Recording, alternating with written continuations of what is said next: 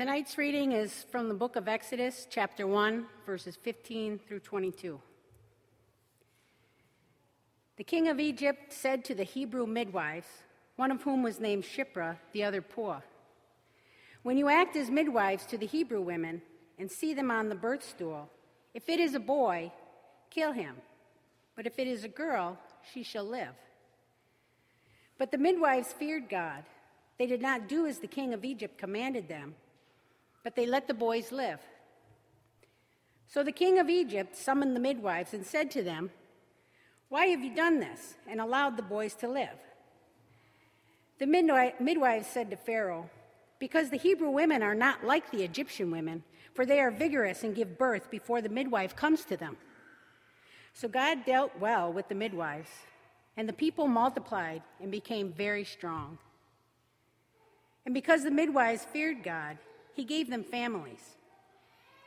Then Pharaoh commanded all his people Every boy that is born to the Hebrews, you shall throw into the Nile, but you shall let every girl live. The word of the Lord.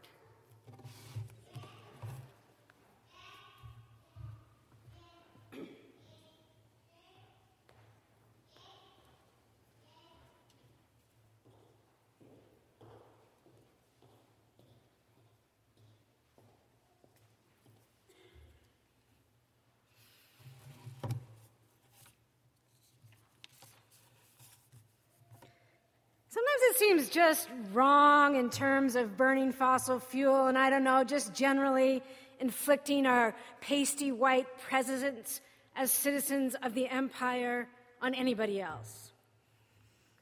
But I like to take my kids out of this country once in a while to places that are less sanitized, orderly, less plastic than the United States of America.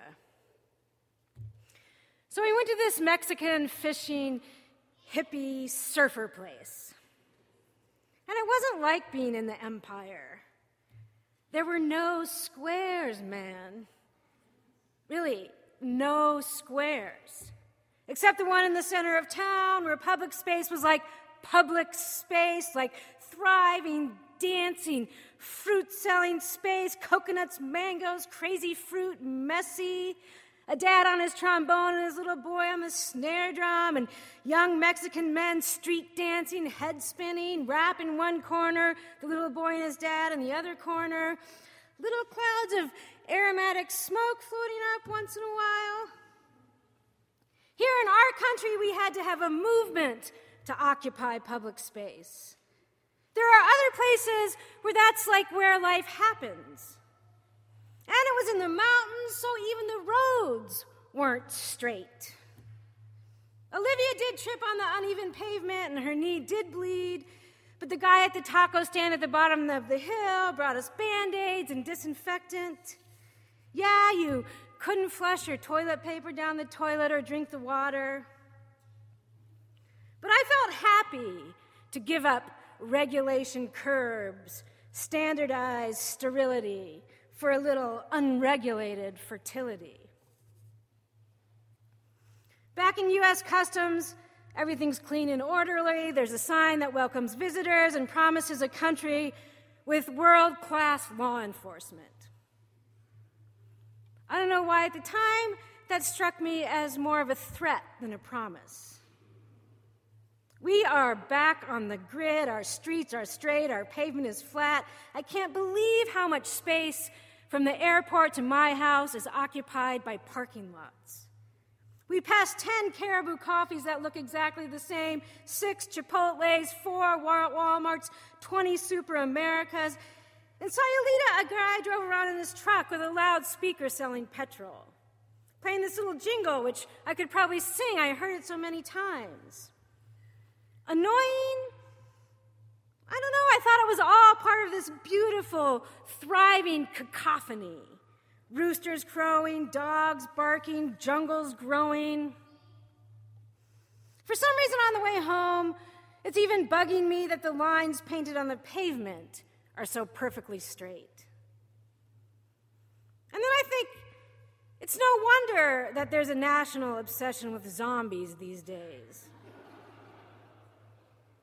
It's what threatens us in the empire the dead, deadness, lifelessness eating our brains.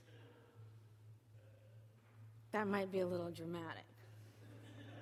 But I think it's true and not very exaggerated to say that the empire breeds death and deathiness and semi conscious zombie like conformity, some sort of, I don't know, fake life generated by corporate sponsors. But anyway,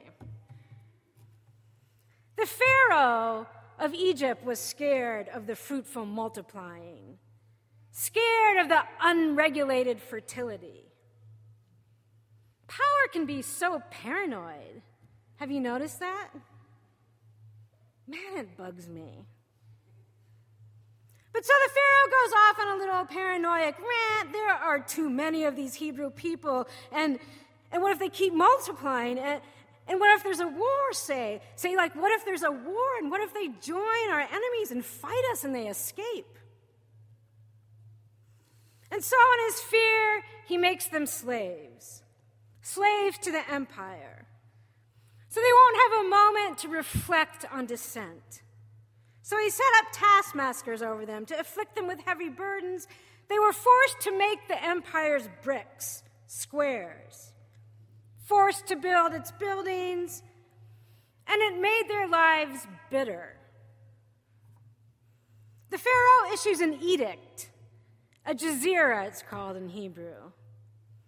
What it is, is he imposes this inescapable grid. This grid that says, this is how it is, and this is how it will be. You make bricks, you serve the empire. You are not people with multiplicitous possibility. You work for the system. You live your life in the system. You make the system. You are the system. You work, you buy, you die and maybe watch a little TV, or possibly attend a sporting event. The rabbinic interpretations of the book of Exodus talk about the Jazira mind. It's this sort of mind that has been conformed to this edict, sort of a zombie like mind, or maybe a mind half eaten by zombies. A mind that's dead to any sort of really imaginative possibility. They also talk about the Egyptian disease, a paralyzing sort of inertia, the Jazira mind. It's not something confined to the historical past written about in the Bible, but it's something that is a perpetual threat to redemption. It can get you anywhere, anytime, within the empire's reach. The Israelites are so damaged by this disease that the Midrash has Moses wondering if they're even fit any longer for redemption. He wonders if they're actually only fit anymore for slavery. Drones of empire struck forever in the Jazira mind. And this comes up over and over again in the book of Exodus. Moses leads the people out of Egypt. They actually escape. But then they keep questioning over and over again whether they even should have. They're barely across the Red Sea when they complain to Moses. Is it because there are no graves in Egypt that you have taken us to the wilderness to die? What have you done to us, bringing us out of Egypt?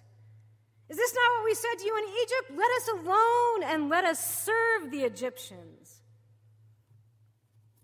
They don't like the wilderness, the wild. They complain that the food was a lot better in slavery. And they repeatedly long to go back to Egypt and sit by their pots of meat. I have to admit that it gets a little aggravating to read. I mean, I know that wandering in the wilderness can be uncomfortable, but really? to prefer to be slaves of the empire? I think the Egyptian disease is really quite common, quite widespread. The inertia, the incapacity to imagine a different way. There are some movements from time to time, but they don't gain much momentum. Everything sinks so quickly back into the power system. Power? People get it, people believe in it. Alternatives to power? Not so much. It doesn't seem quite fair to keep calling it the Egyptian disease. I mean, if anybody's seen movements lately, rebellion, it's the empire disease. It's the disease of believing that this is how it is and this is how it will be. It erodes the imaginative capacities. You serve the system. It's the only reality. Power is truth. Liberation is unimaginable. There is no hope for anything else. The Egyptian disease is evident in the state of the Pharaoh's heart. It is hard. It's described over and over that way. This is a significant symptom of the Egyptian disease a hard heart, a rigidity, incapable of softening. Vulnerability is intolerable. It's dark, and it's sad, and it's scary, and it's hopeless. The Midrashic accounts actually claim the totalitarian grip was so pervasive that no slave ever escaped from Egypt. Once you're in, you never get out. Without, I love these stories, the midwives. Out of the desperate, hopeless landscape, here they come. Something new needs to be born. Step aside, gentlemen. Bring in the ladies. So the book of Exodus starts out recounting the names of the sons of Jacob, the Israelite men, the patriarchs who have all died. Then it sort of abruptly stops naming anyone, but rather recounts this multiplying people, but it's sort of an unnamed people.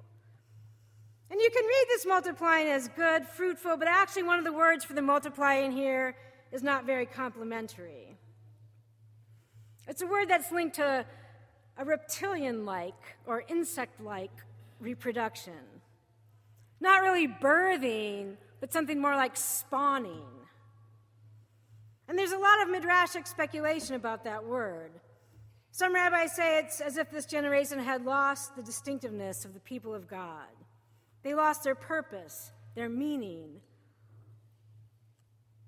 Sforno, a 16th century Jewish commentator, says the people became merely, I'm quoting, masses of unindividuated, insect like conformists, whose whole effort was to assimilate to the surroundings of empire and whose unconscious drive was for lemming like compliance. After the 70 original immigrants had died, he says, the Israelites inclined toward the ways of reptiles. That all seems a little bit harsh to me, but I like it as a setup for what emerges. The first people to be named again among the masses are not more patriarchs, not Jacob or John or George or Bob. Shiphrah and Puah, the dissident midwives. Their names, according to the Midrash, replicate the sounds of women in labor. What can possibly redeem these people, enlarge the possibility, reinvigorate the conformist, reptilian, Jazeera, empire, male mind? What can mobilize a contradictory vision to power's totalitarian edicts? Free the people from their service to mortar and bricks? Women. I mean, I'm really not making this story up. There were women in Genesis, named mostly in relationship with men. And there will be some more women in the Bible, of course, but mostly hereafter there will be narratives of men. Yet, here at this most critical juncture, the Exodus, the movement of the people, women drive the events. So, the bitter, hard service in mortar and bricks in itself, much to the Pharaoh's chagrin, didn't keep the Israelites from reproducing. So he goes to talk to the midwives. And he commands the midwives to start killing babies. He says that when you go to help a woman in labor, notice whether it's a boy or a girl, and if it's a boy, kill it. But they don't do it. The king of Egypt commands them to do that, but they let the children live. They disobey the Pharaoh's edict. These women break the reptilian spell of insect like conformity. And thus, here begins the counter narrative Exodus, the movement of the people.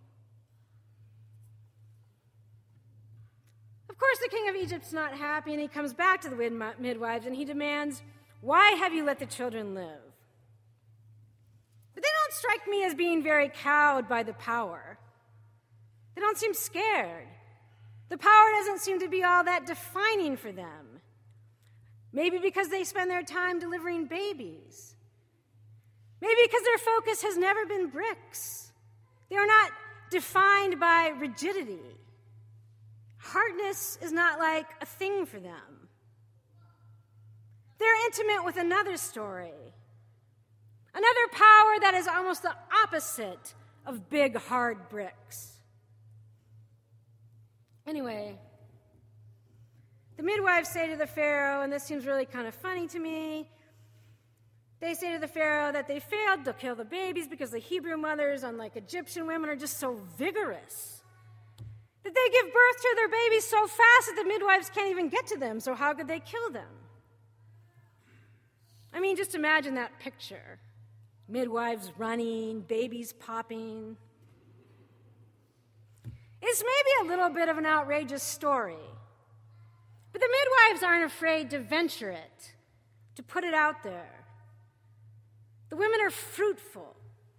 They defy the Egyptian edict with their bodies and their counter narrative. They give birth, they create and nurture life. And in some ways, in the simplest sense, that is the meaning of redemption flourishing life, death undone.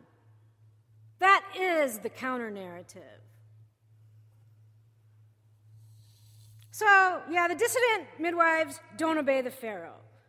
They tell a story that's probably not entirely true in terms of objective reality. I mean, if the Hebrew woman really gave birth so fast that the midwives could never get there in time to help them, then presumably there wouldn't be Hebrew midwives. But they tell the, the Pharaoh that the women are too vigorous for his edict to hold any sway. I like that. The women are too vigorous. I also like this translation in the Hebrew. It is simply, these women are alive.